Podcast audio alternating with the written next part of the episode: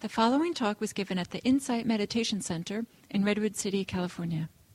Please visit our website at audiodharma.org.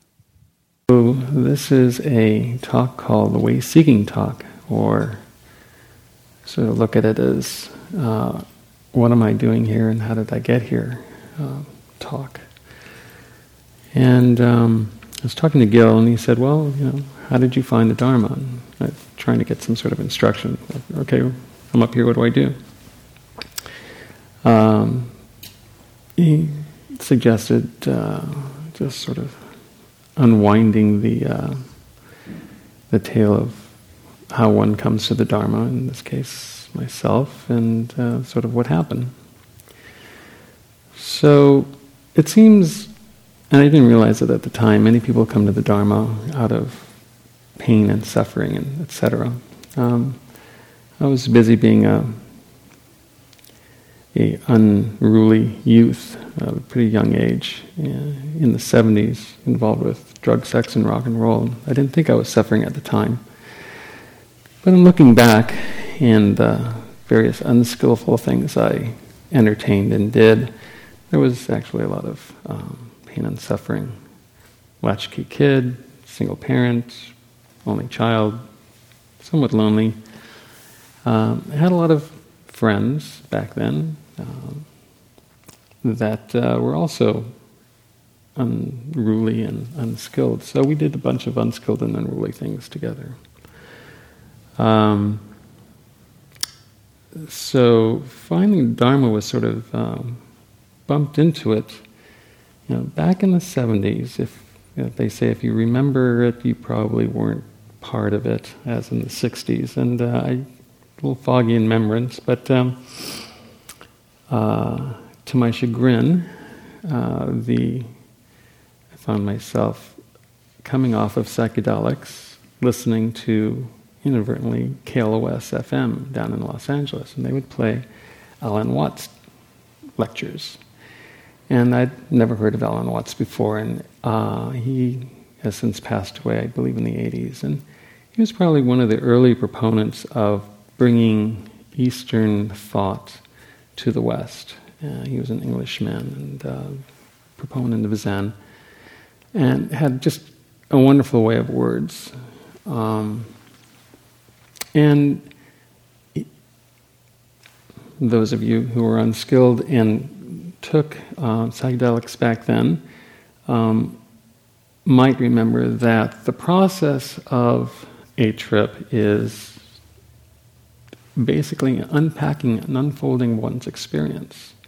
And then when you come off the trip, it is a repacking of one's experience and sort of a review. And listening to Alan Watts and the Dharma, uh, really, it felt like coming home in a way. Um, it was very uh, wholesome in an unwholesome um, environment. So, I survived adolescence and teenage years and managed to uh, stop doing so many unskillful things.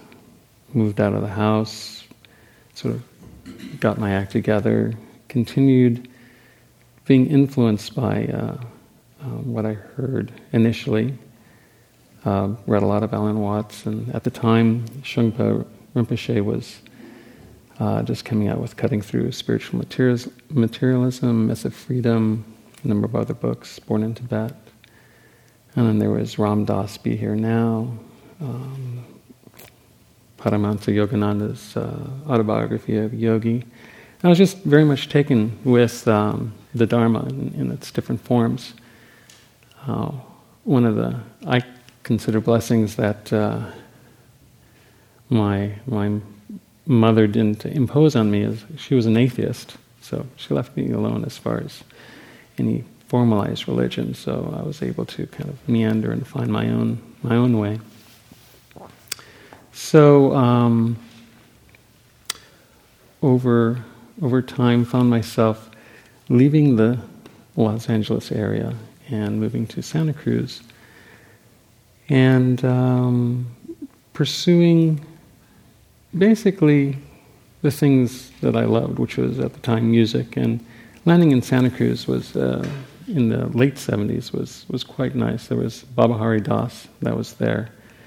And it seemed that Santa Cruz was a magnet for, well, some excesses, but there was a lot of different wholesome practices being um, invoked and, and done there. So I was able to exercise uh, the music side of things, the Dharma side of things. Um, it was mostly involved with the aspect of sila or action. Um, I hadn't developed a, a, meditation meditative practice. I tried earlier, and it really wasn't until coming to IMC that I was able to uh, settle on practicing meditation. It's uh, I don't know if anybody else has found it, but it, it can be very taxing and very difficult. So the um, the desire to do it on my own was was there, but uh, though I tried, it didn't know what I was doing, so I, it, it sort of fell away. So from Santa Cruz days, I uh, sort of transitioned to well, I guess one gets one's act together and establishes a career and. Uh, met my spouse and uh, went off in different directions and lived in St. Louis, lived in Miami, um, cobbled together a career, cobbled together a family, and uh, embarked on on that adventure in a way. Uh, really, the, the aspects of the sila that was formed early on sort of informed my uh, my life and livelihood. Um, right speech, right action, right livelihood. A variety of things were fairly well instilled in me, but um, didn't have a specific meditative practice. So, living life, um, enjoying it, having success in Silicon Valley. It's right in the tech boom. Uh, it was quite, uh, it was quite challenging, quite fun, and then um, life tends to throw you curveballs every now and then. I contracted a pretty serious illness. I contracted cancer, which sounded bad, but allowed me to stop, basically, doing what I was doing, being very busy with uh, career and stuff. And um, at that time, it allowed to uh, to pause and obviously reflect on uh, life so far. And sort of a great unwinding happened where what I was doing in the past really wasn't going to serve in the future. So the identity that one builds up as far as, well, what do you do, uh, etc., didn't quite uh, hold as much water. So over time, I uh, reverted back to uh, rediscovering the things that I enjoyed and, and loved when I was younger. It was primarily music. I reestablished a connection with music and playing, and uh, I found IMC, which is a great uh, uh, and wonderful resource. So, uh, at the time, some friends were lived next door um, and uh, they said, hey, do you want to go to IMC and teach you how to meditate? And goes, oh, I've always wanted to learn how to meditate. Okay.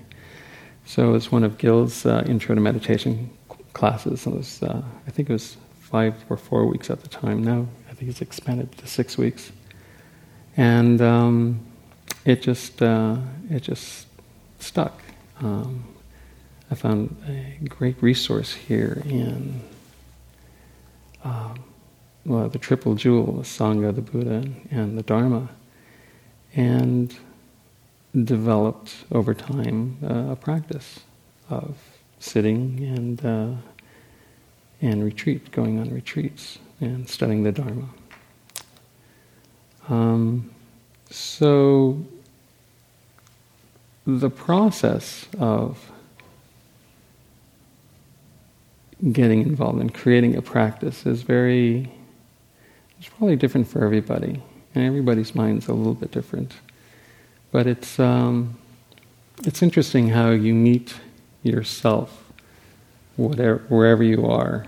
It's uh, um, appropriate, whatever comes up is appropriate for that point in time. And that's especially true on retreat where you just get to stew on your own juices and get to uh, experience a variety of things. Um, I found that meditating and the process of meditating is, somewhat like playing an instrument. I use that analogy in that it takes practice. It takes uh, it helps to have a daily practice, and it helps to uh, have good instruction. And generally, the more you do things with right intent and right action, etc., uh, the better you get at it. In spite of, in this case, myself. remember um, certain retreats, um, just forcing myself, I'm going to concentrate. So, like, I would just like grab onto the object and just force the concentration and just, oh, just so painful. I get, I, a variety of people here have been on retreats, and those who haven't, um, you can really dig yourself into some really interesting holes that uh, you're just like, oh my God, what have I done? you just have to back yourself away and Maybe the second part of the retreat is just trying to undo what you've sort of inadvertently done. Um, so it's a series of trial and errors, and a series of uh, sort of bumping into fortunate experiences and unfortunate experiences, and sooner or later you start getting the lay of the land, and you start understanding. Oh, okay.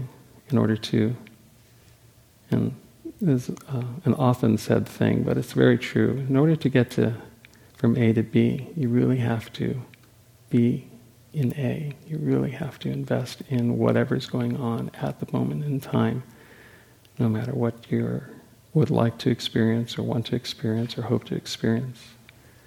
So, retreat practice, coming back to retreat practice, has been a very um, beneficial and central part, I think, to to my practice. The uh, when the first retreat, for those who haven't been on a retreat, you'll always remember your first. I think, like other things. Um, uh, my first retreat was obviously didn't know what I was doing, but I knew I had to sit and be with whatever arose and I was familiar with the hindrances in the notion of aversion. What are you averting? What are you desiring? Etc. Like that. So I was very intent in focusing on that. I had, um, I still have some some pretty severe back um, issues, but I was going to sit there and, um, from moment to moment, focusing on the body sensations, pain, pain.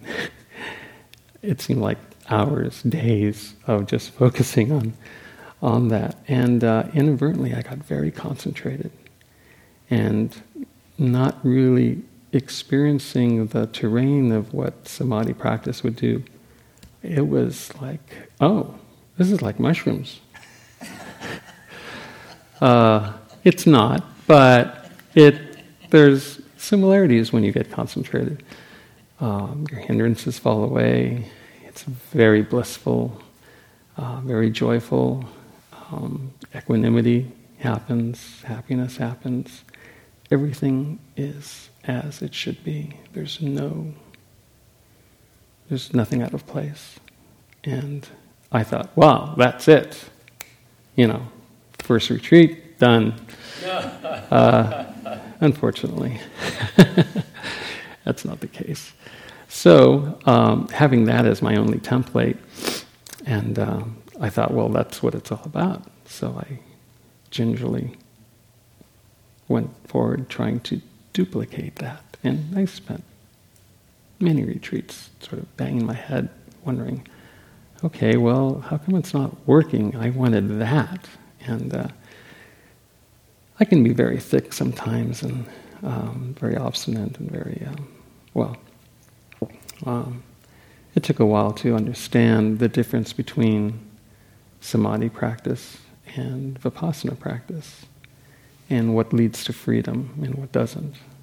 Um, but you know, we all have our our uh, crosses to bear, etc. And so that was my path. So it was somewhat difficult uh, endeavor to unpack that experience and sort of understand, well, what really happened? And it's only through talking and reading and just experiencing other things that I realized, oh, okay, well, that was a that was a snapshot of what's what's there, but that's not really the point of this practice.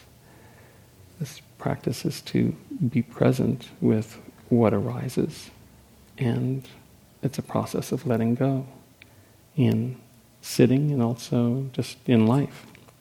And it, it's an interesting correlation. The, the more you're able to let go, the easier things are to be with. Um, and it's uh, kind of almost impossible to sort of to, I mean, you can hear the words and sort of, yeah, I understand that, but to, to see the practice unfold with myself and others and see how it um, informs and allows the uh, oh you know the, the different teachings of the Buddha, the manifest, is quite quite wonderful quite something. Um, that was sort of an abbreviated sort of tour. I, I had a list of stuff I was going to say, but it beats the hell out of me. Let's see. Oh. Where are we? So there are very various lessons that I guess I've learned and continue to learn. Some I have to relearn over and over until uh, it's gotten a little bit better, In others you kind of get the first time. Um, some of it has to do with conduct and sila and um, uh, generosity. And others have to do with the insight of how causes and conditions come about to um, how they come about and, and the, ability to see those, those things. And it's really only in, for me, uh, retreat that I'm able to sort of get quiet enough to sort of tap into those different, very hard to see things. I take a, I like to say, I take a long runway to get settled. And um, I, I, finished a month long retreat this past February at uh, Spirit Rock, and that's just about the right amount for a beginning part of a retreat. I could have done a couple months easily. So hopefully, uh, if cause and conditions are, are uh, fortuitous, we'll be able to uh, continue that in the in the spring. So let's see. I've only taken up, I think, 20 minutes of of an hour, and I don't have that much to say. Uh, um, I sort of see as uh, the involvement here at IMC as, uh, and just practice in general, as a graduate degree in living. Um, everything is grist for the mill, and everything is practice. Um, there is really nothing that's out of the purview of what can be experienced, seen, etc. And uh, it's really, and I hadn't realized this before, and I didn't realize how difficult it was without it, but the, uh, the notion of Sangha and, and friends, spiritual friends, is really, really actually very important to um, spiritual growth and uh, maturity. And really, there's, what we do here is sort of a graduate degree in being human. Um, there's uh, the things that one learns with confronting your hindrances, uh, confronting greed, hate, and delusion, confronting uh, just unskillful and ungenerous actions is uh, it's you know you have yourself and your actions as a mirror in order to sort of see where the rough spots are. And by concentrating on those rough spots you uh, uh, it's an interesting thing that happens though it seems like you're geez you know working all this not so great things you know, the things that you see that you might have done, you might have thought, etc., you might not feel terribly uh, inspired by. But by concentrating on those things and looking at them and seeing them as they arise, by seeing them, they over time fall away.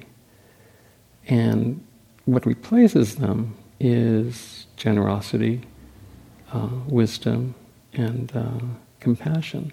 And it's it's such an interesting process. And it's not like, well, I'm going to get wisdom or I'm going to get, you know, I'm going to be more generous. It, it just happens. Uh, you just become and you are. Uh, there's, and it's such a slow bake process that you're. Uh, I was talking to a friend the other day, and you know, the practice you can be very intent on the minutia of one's life of like, oh, you know, I always do this or this always happens, and you know, anxiety or fear or desire or this and that. But if you were so stuck in the willows, so stuck in the trees, if you backed out and got a 10,000 foot view um, and saw the arc of one's life, how it changes over just a few years, the changes that can take place with this practice in just a short amount of time, given how many years we've been on this earth.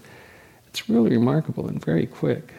Um, so I always tease Gil that you know we should have an IMC in every neighborhood because everybody should have this opportunity, know, for, for retreat also. Which I'm very happy we're getting a uh, the IRC Insight Retreat Center up and running which we've just uh, we just acquired. So. Um, so practice currently is involved with daily sits, sometimes quite quite a few, I, since I have time to devote, and uh, retreats whenever I can, and uh, sitting around talking about the Dharma. It's sort of a kind of a pretty nice life right now. Um, uh, things change, and I'm sure that won't be forever. But for now, um, the, the, kids are in college; they're happy. Um, my relationship of 30 plus years is good, and uh, she's happy, and so it's like, okay, for now everything's okay, and kind of tiptoe along it because things change. You never know what'll happen around the corner. So um, I'd love to hear actually how other people's practices are, and if you have any questions as far as anything. I'm pretty open book, not too many things censored. Um, I'd love to hear from you. That was my ramble. just from what I know about you, I know that you. I know you made a switch to uh, the work world to, um, I think, taking care of your kids, and and could you talk about that a little bit and how that in, um, impacted your practice? Well, uh, it was really the best thing for the family, really, to get sick so I could sort of stop, do full stop, and reassess. Because I, I have a very, um, I can have a very short temper, uh, temper, uh, and um, I I was a workaholic. I was 14-hour days, seven days a week, traveling, you know, being successful out there, and really neglecting um, uh, home home life, and uh, um, stopping, developing a practice, just uh, allowed me to reevaluate and uh, change and see what was needed really and reevaluate what was important, what was more important. I mean, on, on your deathbed, you never go, gee, if I only had one more day of work. You know, you know who cares, right? Uh, it's you know who you love and uh, who love you, who you want to spend time with. So that uh, that allowed more more space and spaciousness in home life, and um, it's great. It was it was a great gift, really.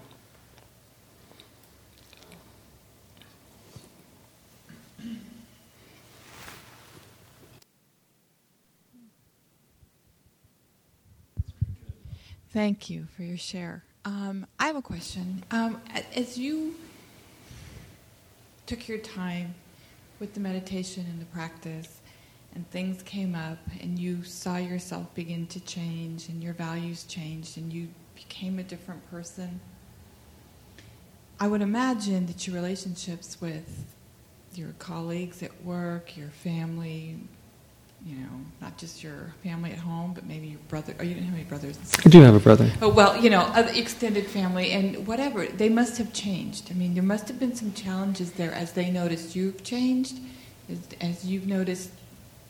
Your, you know, that maybe some relationships weren't as, you know, maybe you couldn't sustain them any longer, depending on how mm. you were changing. I'm just wondering, how did you handle that? It's a good question. Actually, uh, the relations I had um, became stronger, and because I allowed more, I uh, I had a practice of being able to turn people off. Oh, that's it. You know, goodbye. Was my way of dealing with uh, adversity. I could just sort of like turn on the dime and go the other direction. So it, um, you know, showed me compassion, patience, uh, empathy, putting myself in their shoes, um, uh, much more understanding. I didn't have to insist on myself and my, you know, my needs. It was, uh, you know, one of the things in this practice is that uh, uh that I discovered is like initially when you when I started sitting, I was amazed at the um, the chatter in one's mind in one's head. And it was, uh, it was, it was um, really shocking. It was like, oh my God, it's like this is going on all the time. And if this is going on all the time, I wonder if everybody else this is doing it. We're all crazy. Um, and I started discounting what I thought because I didn't know. It's like it's delusional for the most part. Um, and um, sort of the process of reeling the notion of self back in and just kind of like chilling and cooling and you know not insisting so much on um, emphasizing myself and my needs etc sort of made room for others to to be whomever. So it's uh, I think they were thankful. Yeah so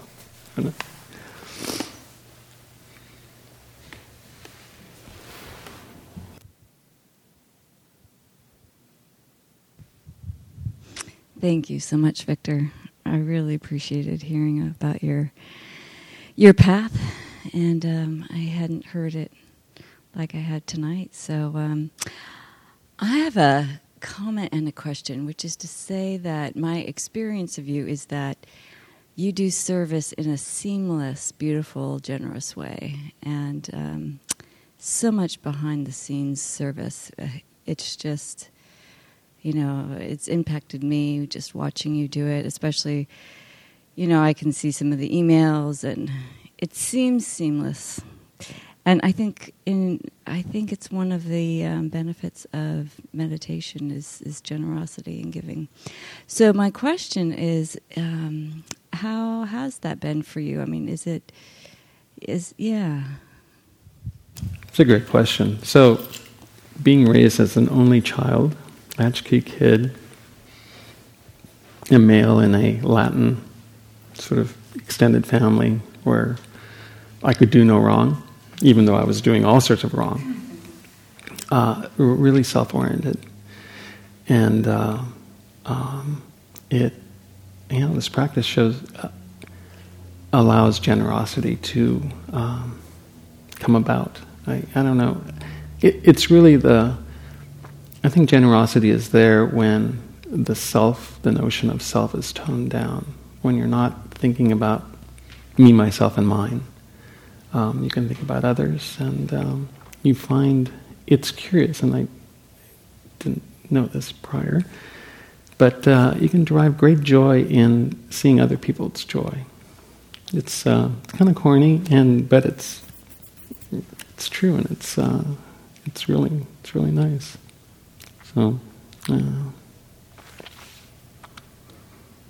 so uh, this practice,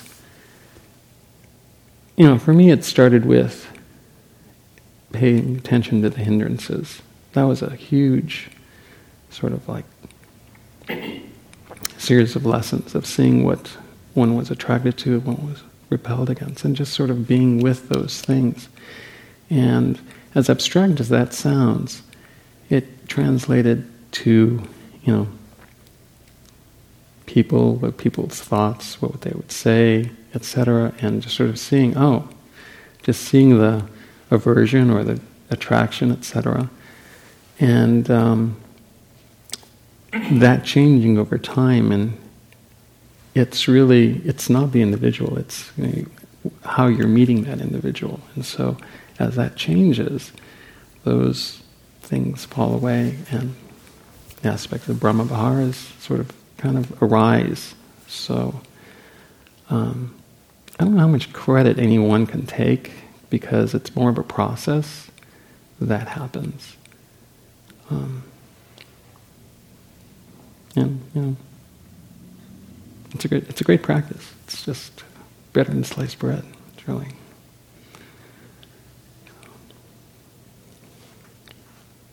I don't know if that answered your question.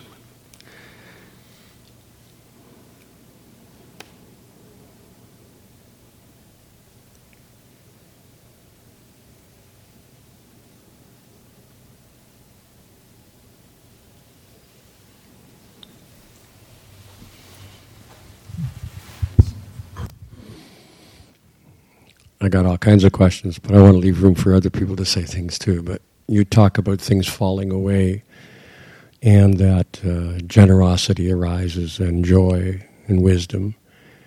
And uh, just for myself, it, it has always seemed to me that, you know, we can say falling away, or maybe we can just say our own true Buddha nature starts to show itself as we get rid of some of those hindrances and it just starts to flower. Um, I don't know which way it happens, but uh, I think there's an element of of us just coming into our own um, our own being. Yeah, I'm I, I'm a actually a big proponent of of seeing the causes and conditions arise to see how one finds oneself in what situation. The notion of Buddha nature or not Buddha nature, like the notion of incarnation, if there's something else afterwards. It's one of those imponderables that I find not very productive uh, for myself. Um, I like to. Uh, I'm sort of old school. whatever I, I uh, whatever I can bite into exists, and uh, you know, if it's too far, then I it's conjecture. Maybe, maybe not. Um, so, um, though I do think, yeah, maybe maybe porpoises and elephants have, and other mammals have. Uh, they don't. They don't. Um, maybe they have similar or dissimilar things, but I think we're unique in our makeup that uh, we have such an incredible capacity for, you know, compassion or or uh, or or terror. Um, uh, skill, skillful means and unskillful means. That it's it's really ours to develop as uh, hopefully as we see fit and uh, what hopefully go towards things that are um, you know peaceful as opposed to not peaceful. But it's very easy to be delusional in this world um, given that all the things that we're supposed to be attracted to are either to augment desire or push away things that you have aversion to, whether it's body odor or sexy smile or fast cars or whatever. It's um, this, um, this. I find this world isn't really conducive to a real contemplative life. It's and as sort of the practice matured, um, sort of pulling away from the things that I found were entertaining in the past. Um, so this sort of a roundabout way of of uh, sort of addressing whether or not there's maybe Buddha nature or, or not. For me, it's it's a a practice of seeing what is seeing what can be seen, seeing what can be experienced, and seeing the rising and falling away of those things and the changing nature of those things. Um, sometimes it's easier to see in others, but you know, that's why we go on retreat. It's easier to see on retreat.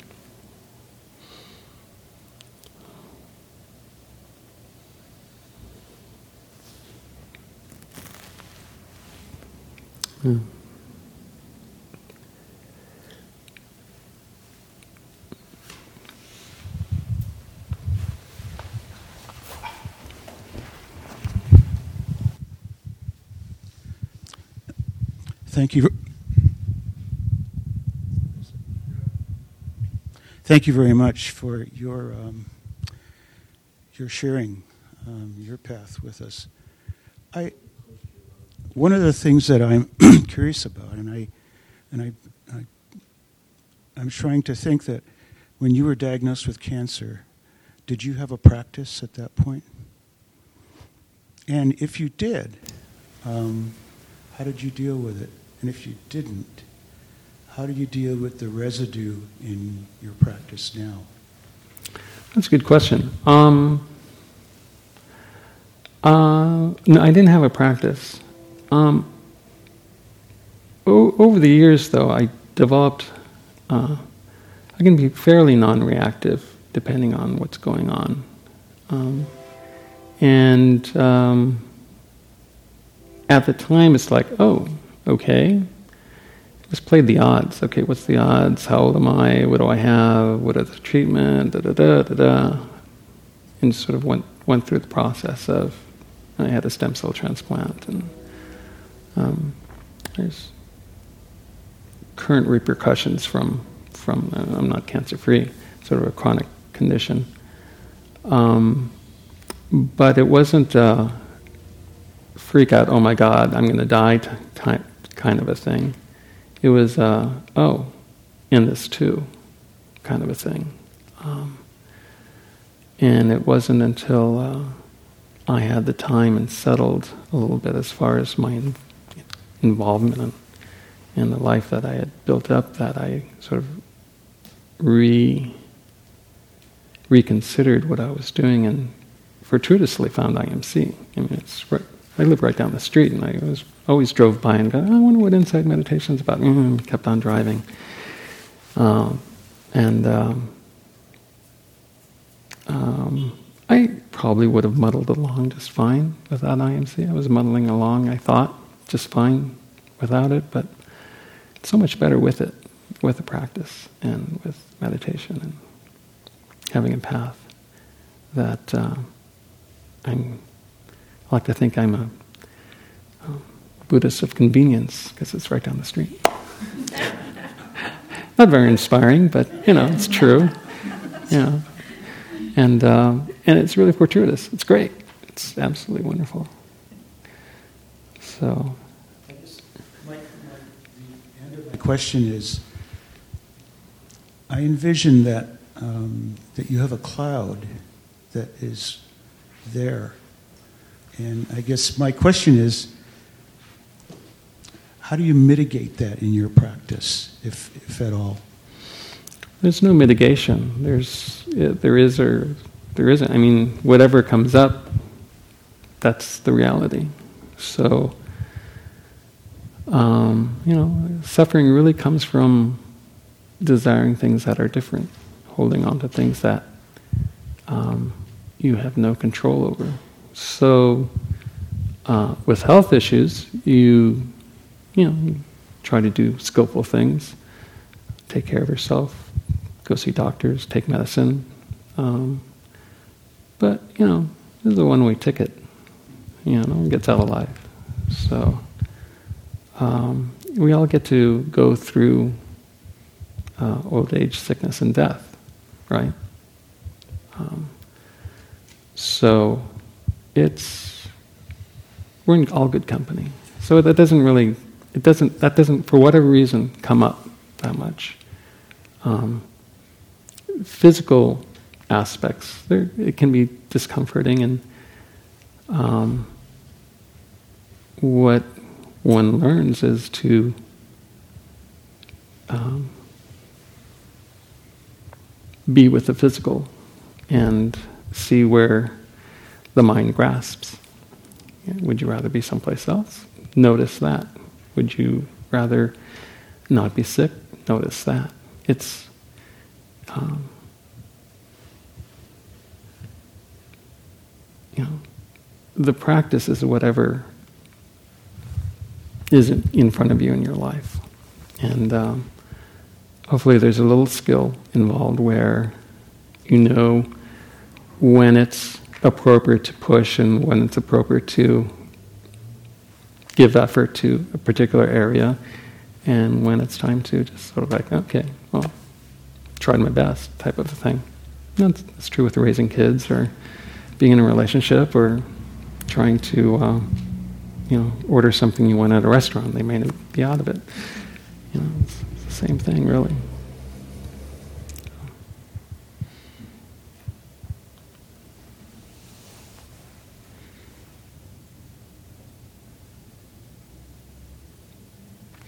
One thing I learned that I, I should mention um, is the notion of uh, sort of the basic tenet in Buddhism is the notion of suffering or dukkha. When I came to the practice, I, I heard suffering. It's like, I'm not suffering. I mean, I'm okay, more or less. And the notion of me suffering was, you know, my arm was cut off or you know something horrible. That was suffering. But uh, I didn't suffer. This is this is fine. But um, suffering is really nuanced, and it's it really does have to do with uh, um, there's bodily suffering just just because we have a body and nerve endings, etc. That uh, that will happen, but uh, everything else is really extra. How you uh, attend to the things that come up, what you grasp towards, what you hope against, what you hope for. Those are all practices of the mind, really, that uh, you can see come up and over time choose to either engage or not engage with those things. And um, it's, uh, it took me a long time to sort of understand suffering because I was fairly disassociated with my body when I first came to the practice.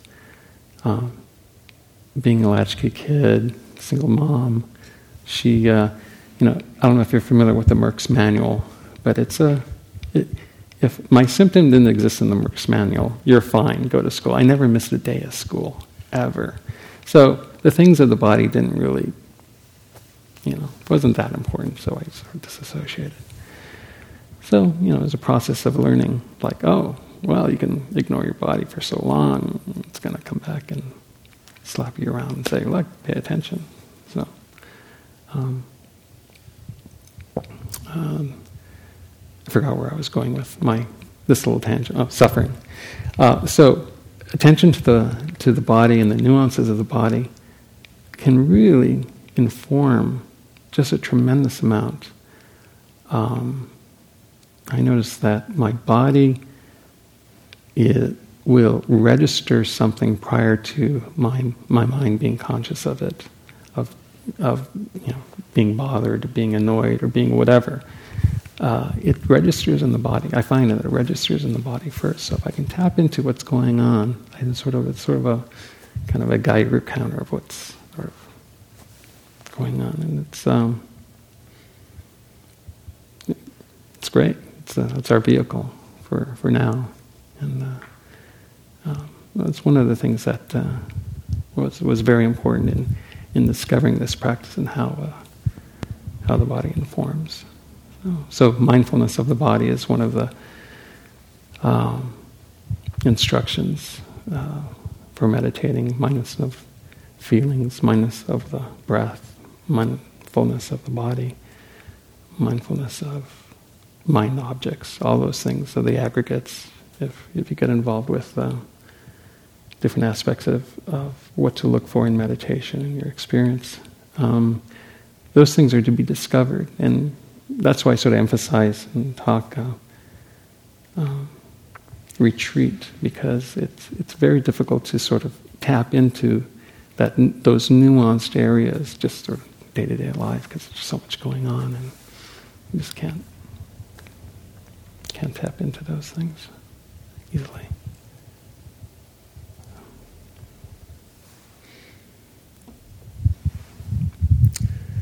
Well, oh, there's a question.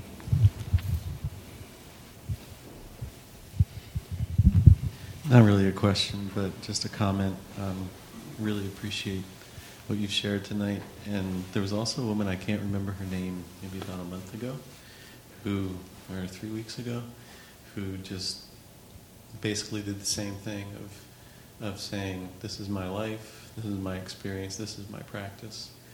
And it's just wonderful because I don't think of, I mean, I hope this comes across the right way, but I don't think of you as an expert. Um, Got that right. okay. and it's just like, wow, you're someone like me.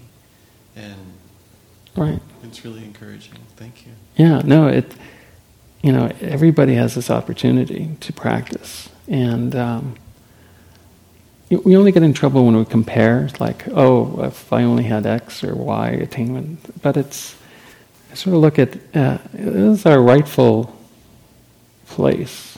Um, when the Buddha touched the ground in response to Mara, he was sort of saying, you know, this is available for everybody. And uh,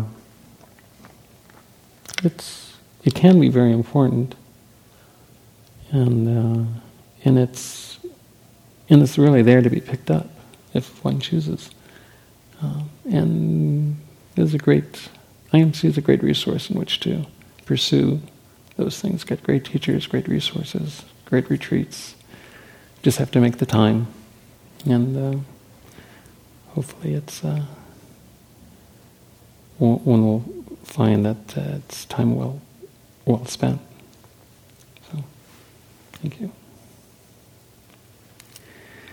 Well, you've wasted 50 perfectly good minutes.